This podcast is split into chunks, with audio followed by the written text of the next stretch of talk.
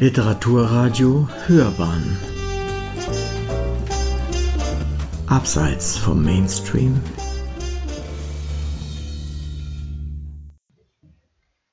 Flamingofeuer von Laura Ley. Eine Rezension von Gerd Luhofer.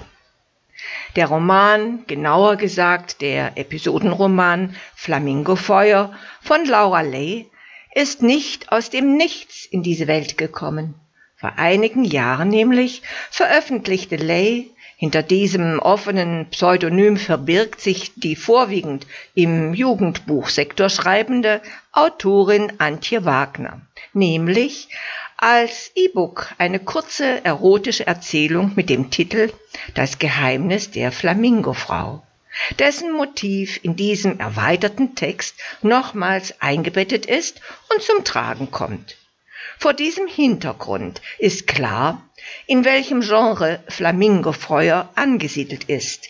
Es ist ein erotischer Roman, ein Text, der sich mit dem Prickeln, das zwischen Menschen einsetzen kann, befasst, für mich eins der kompliziertesten Genres, denn der Grad zwischen schwülstigem Kitsch und einem gnadenlosen literarischen Desaster ist schmal. Die Rahmenhandlung der oben erwähnten Flamingofrau ist geblieben. Der Schriftsteller Leon Walski hat nach seinem Bestseller Die schwarze Augenbinde, einem erotischen Roman, nichts Vernünftiges mehr zu Papier bzw. zu Wort gebracht. Von nun an ging's bergab für ihn.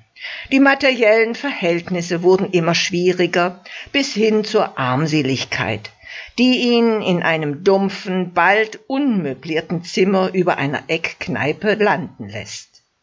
Da bekommt er ein Angebot, das er letztendlich nicht ablehnen kann. Jemand Unbekanntes, Männlein, Weiblein, bietet ihm Geld für erotische Texte wobei der oder die Auftraggeber sich Regieanweisungen für die Handlung und das Setting vorbehält. Eine Konstellation, die im Wirken von Henry Miller oder auch Anais Nin reale Vorbilder hat. Beide schlugen sich Weiland zeitweise auf ähnliche Weise durchs Leben. Leon, es geht ihnen nicht wirklich um Sex.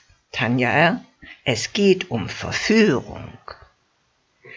In diese Rahmenhandlung, auf die die Autorin immer wieder zurückkommt und derart vor uns auch die Rolle Leon Walskis aufblättert, sind sieben erotische Geschichten eingebettet, so wie sie die oder der unbekannte Auftraggeber bestellt hat.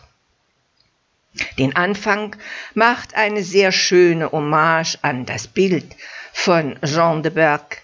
Es gibt ferner Erotik ganz anderer Art, in Zügen, Feuerwerke werden gezündet. Ein Verfasser von Pilzführern dagegen verzweifelt an seiner unerklärlichen erotischen Ausstrahlungskraft.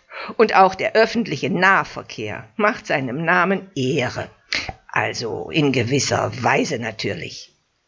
Laura Lee wäre nicht Antje Wagner, wenn nicht immer wieder auch ein Element des Geheimnisvollen, des Mysteriösen mit in ihre Geschichten einflöße. Welche Rolle beispielsweise spielt die Wahrsagerin und was hat es mit dem Erfolgsroman Walskis der schwarzen Augenbinde wirklich auf sich?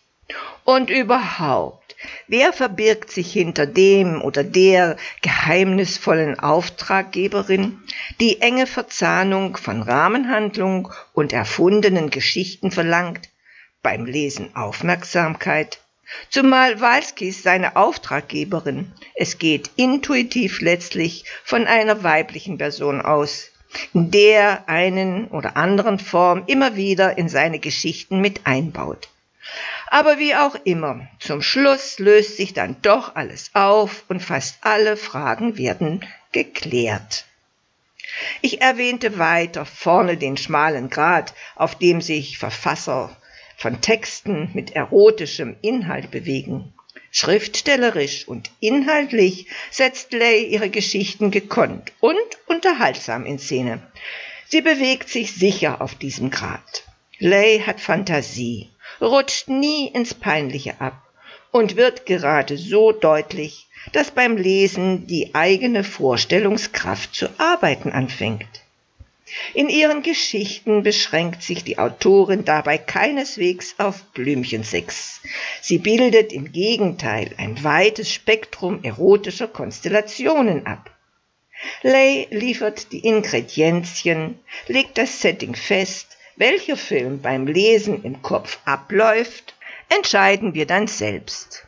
Es kommt nicht so sehr auf den Sex an, den Akt an sich. Ihre literarische Intention ist die Verführung, ist die Magie, die sich ausbreitet beim Aufknöpfen der Bluse, ist der Zauber, der sich entfaltet, wenn die Kleidung Stück für Stück mehr freigibt, wenn der Duft der Haut betört und ihr Geschmack erregt, ist der Moment auch, wenn die Fingerspitze oder auch die der Zunge den Punkt berührt, und sich die Erregung wie eine Welle durch den Körper ausbreitet. Wer das sucht, wem das gefällt, wer seiner Fantasie ein Spielfeld geben will, der ist bei Lay gut aufgehoben. Sie hörten Flamingofeuer von Laura Lay, eine Rezension von Gerd Luhofer. Es las Marlisa Tum.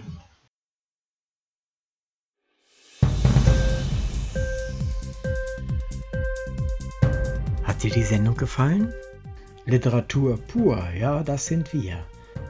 Natürlich auch als Podcast. Hier kannst du unsere Podcasts hören.